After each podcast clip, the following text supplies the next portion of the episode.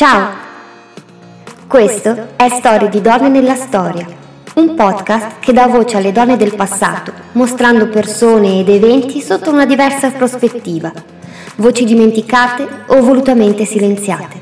Sono Francesca e con me la storia si tinge di rosa.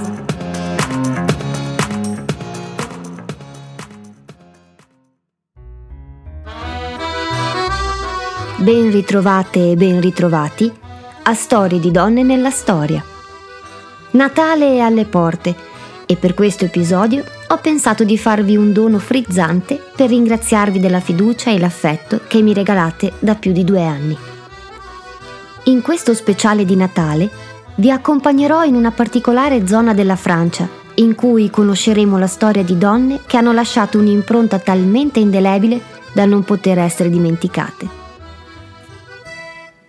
La zona è lo Champagne e queste sono le donne che l'hanno resa celebre producendo prodotti di ottima qualità, ma soprattutto facendo da pioniere in un ambito fino a quel momento prettamente maschile, offrendo una loro visione e lasciando un tocco indistinguibile.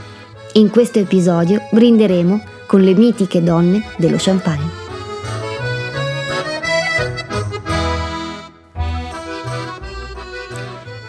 Se vogliamo considerare l'ordine cronologico, la vera pioniera nel mondo dello champagne è indiscutibilmente la famosa vedova Clicquot, una donna con una vita letteralmente frizzante e che ha dato il via ad un marchio che ancora oggi spopola sia per il suo valore enologico che per la sua esteticità. L'iconica etichetta arancione che ancora porta la firma della vedova è soggetto di numerosi oggetti di marketing e, esattamente come aveva previsto Barb, è facilmente riconoscibile anche in rapide sequenze di film.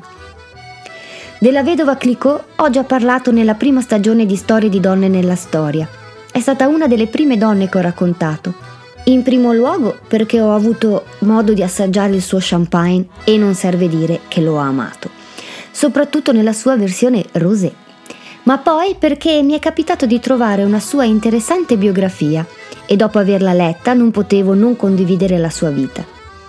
Vi consiglio caldamente di recuperare l'episodio e per facilitarvi vi lascerò il link di riferimento, così come il libro che ho letto, ovvero Vita effervescente di Madame Clicquot.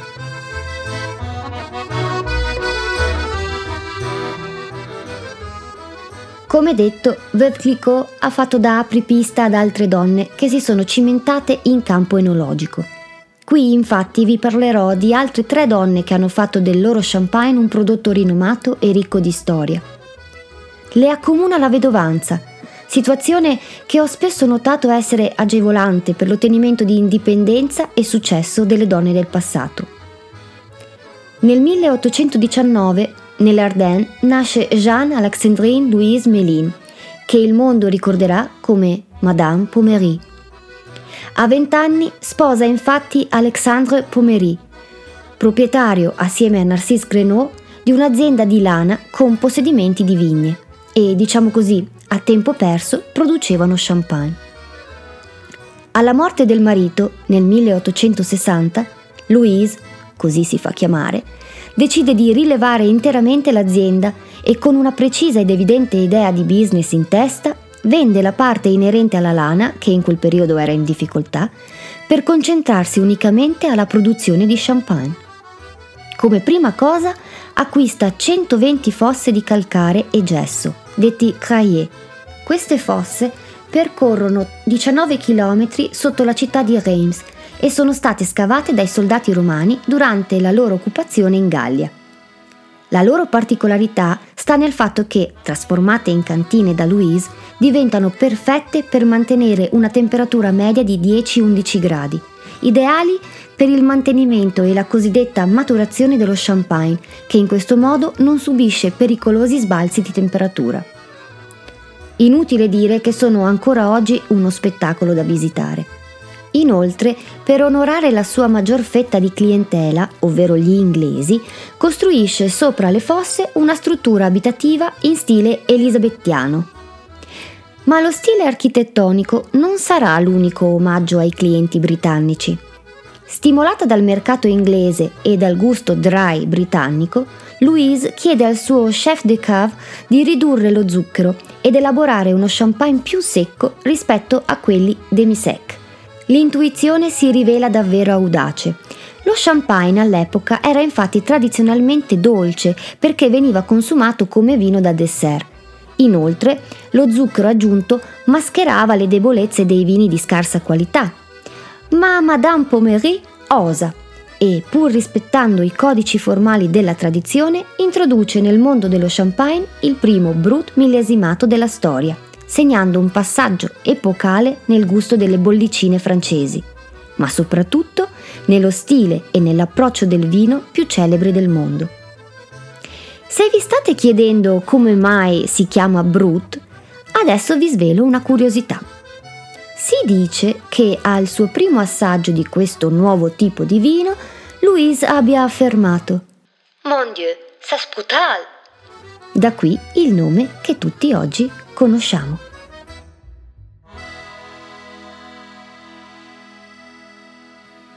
È inoltre molto importante ricordare che Louise Pommery è considerata una delle prime direttrici d'azienda ad aver garantito a tutti i suoi dipendenti fondi pensione e per un'assistenza sanitaria. Questa fantastica donna muore nel marzo del 1890, raggiungendo un primato anche in questo frangente. Sarà infatti la prima a ricevere un funerale di Stato, a cui hanno partecipato più di 20.000 persone.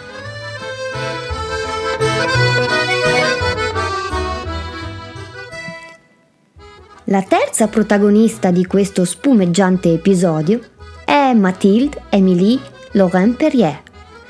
Nata nel 1852 da una famiglia che si è arricchita con la rivoluzione francese, Mathilde è una ragazza sveglia ed intelligente. A 17 anni incontra il suo futuro marito, Eugène Laurent, che a quei tempi lavorava come cantiniere a Leroy Pierlot Malgrado il tentativo del padre di lei di separarli, nel 1871 i due si sposano e dieci anni dopo Eugène chiede un cospicuo prestito alla banca per acquistare l'azienda vinicola per cui lavorava. Un sogno che si avvera. Eppure la felicità per i coniugi Lorraine non dura a lungo. Nel 1887 infatti Eugène muore schiacciato da un nuovo modello di montacarichi che aveva da poco installato nelle sue cantine. Mathilde ha 33 anni e si ritrova sola e con enormi debiti sulle spalle. Inutile dire quanti ostacoli deve affrontare la nostra giovane vedova. Le banche bussano alla sua porta, ma alla richiesta di prolungare il prestito, chiesto dal marito, nessuna di queste acconsente. Mathilde si trova quindi davanti ad una scelta, vendere l'azienda o rischiare tutto? La risposta la conosciamo, ma sapete come è riuscita a venirne fuori? Incassa la sua assicurazione sulla vita. Con la somma racimolata paga tutti i debiti e si butta a capofitto nella direzione dell'azienda. Per celebrare questo suo successo fa una cosa rivoluzionaria per quei tempi. Cambia il nome dell'azienda in Laurent Perrier. Aggiunge cioè il suo nome. Direi che è un simbolo importantissimo e un passo avanti enorme per le donne. Il suo campo d'azione sarà per lo più in Belgio e Germania e in piccola parte in Inghilterra. Le origini lavorative del marito hanno segnato un profondo rispetto per Mathilde nei confronti dei suoi dipendenti e la cosa a quanto pare è reciproca. Lo dimostra un evento accaduto nel 1911 quando in Francia c'è stata la rivolta dei viticoltori.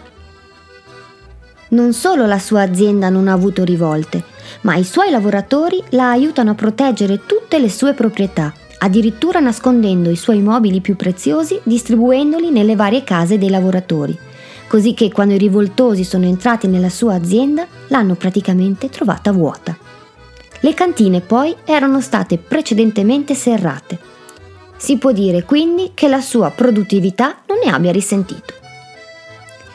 Altro aneddoto rilevante per capire la tempra di questa fantastica donna risale al primo conflitto mondiale, durante il quale per un periodo ospita nella sua tenuta degli ufficiali francesi e un colonnello dello zar Nicola II.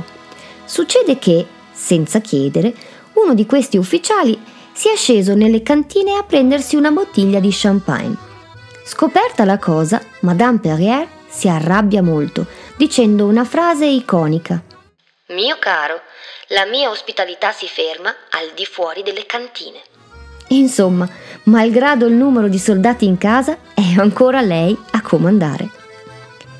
Nel 1918, al termine della guerra, regala alla chiesa comunale del suo paese una bellissima statua rappresentante la patrona di Francia, Giovanna d'Arco. Mathilde Perrier muore il 22 maggio 1925.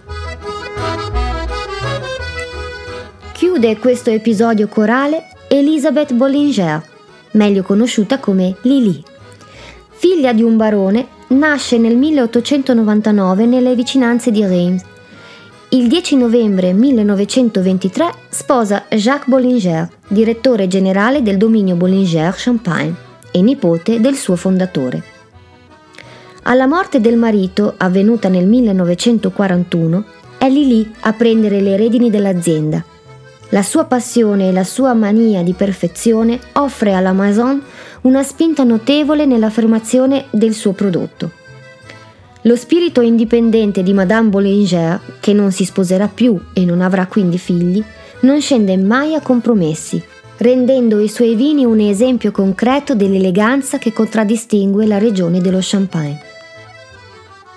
Da sempre Bollinger crea champagne prestigiosi e di carattere, noti per la loro raffinatezza e complessità, risultato di una rigorosa attenzione e cura dei dettagli, che mira al raggiungimento dell'eccellenza in ogni bottiglia. Ma è con il Cuvée de Prestige che Lili passerà la storia in questo settore. Spinta dalla necessità di elaborare una cuvée in grado di contrastare le altre moisson, Madame Bollinger vuole offrire una degustazione di champagne evoluto, con aromi esaltati dal lungo affinamento sui propri lieviti, e la particolare sboccatura, chiamata Ressonnement de Gorget, ovvero una sboccatura effettuata poco prima della messa in vendita, garantisce una freschezza e un'espressione aromatica incomparabili. Nel 1967 ha quindi l'audacia di mettere in commercio un vino rimasto in cantina molti più anni rispetto alla media delle altre Moisson. È l'annata vintage 1952 ed è anche la prima volta che la data di sboccatura viene segnalata sull'etichetta. Piccola curiosità, questa Grand Cuvée sarà uno tra gli champagne preferiti nella storia del cinema, diventando un'icona dopo che niente meno che James Bond lo berrà nei suoi film sull'agente 007. Ma volete un'altra curiosità? Dai, oggi sono in vena. Questa cuvée piaceva moltissimo anche alla regina Elisabetta, tanto da averla voluta servire al matrimonio del principe Carlo con Lady Diana. Attenzione però, Madame Bollinger non ha mai voluto produrre un rosé. E sapete perché? Beh, perché lo riteneva lo champagne dei bordelli di lusso. Che mito. Lily Bollinger muore nel 1977 e mi piace ricordarla con una sua citazione che trovo fantastica. Lo champagne lo bevo quando sono contenta e quando sono triste. Talvolta lo bevo quando sono sola. Quando ho compagnia lo considero obbligatorio. Lo sorseggio quando non ho fame e lo bevo quando ne ho. Altrimenti non lo tocco, a meno che non abbia sete.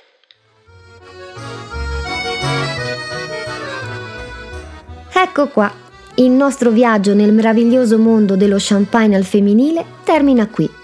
Spero vi sia piaciuto intraprenderlo con me tanto quanto io ho amato raccontarvi la storia di queste grandi imprenditrici che hanno lasciato un'impronta davvero indelebile nell'enologia.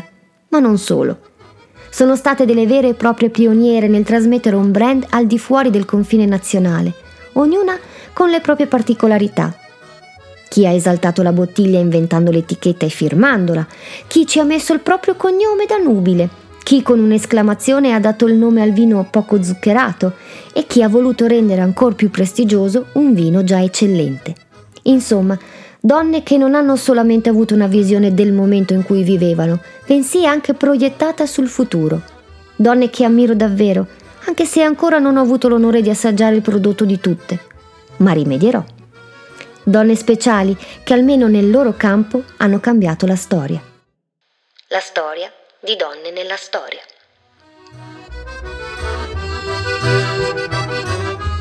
Come detto, questo frizzante episodio è stato uno speciale in vista delle festività.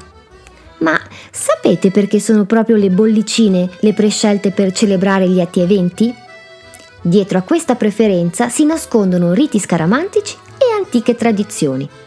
Innanzitutto, il botto porta fortuna. In passato si riteneva che il rumore dovuto al botto del tappo servisse per scacciare gli spiriti maligni, assicurandosi pace e serenità.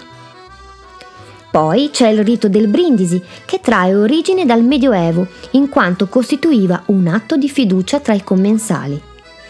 Pensate ad un'epoca in cui la morte dei nemici era provocata per lo più da veleni. Ecco, brindare significava anche versare un poco del proprio vino nel bicchiere altrui e questo era simbolo di amicizia e armonia. E se un po' di vino si rovescia? Beh, allora bisogna assolutamente raccoglierne qualche goccia e bagnarsi dietro le orecchie. A quanto pare porta fortuna. Infine, parliamo del colore. Le bollicine scelte per celebrare occasioni speciali sono solitamente vini bianchi, o per meglio dire, dorati. L'oro è per eccellenza simbolo di ricchezza e conseguentemente un augurio di fortuna e prosperità per chi lo beve.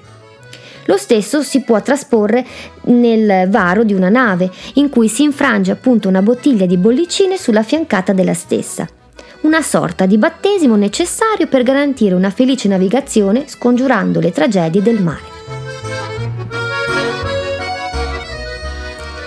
Ecco, ora ho davvero concluso.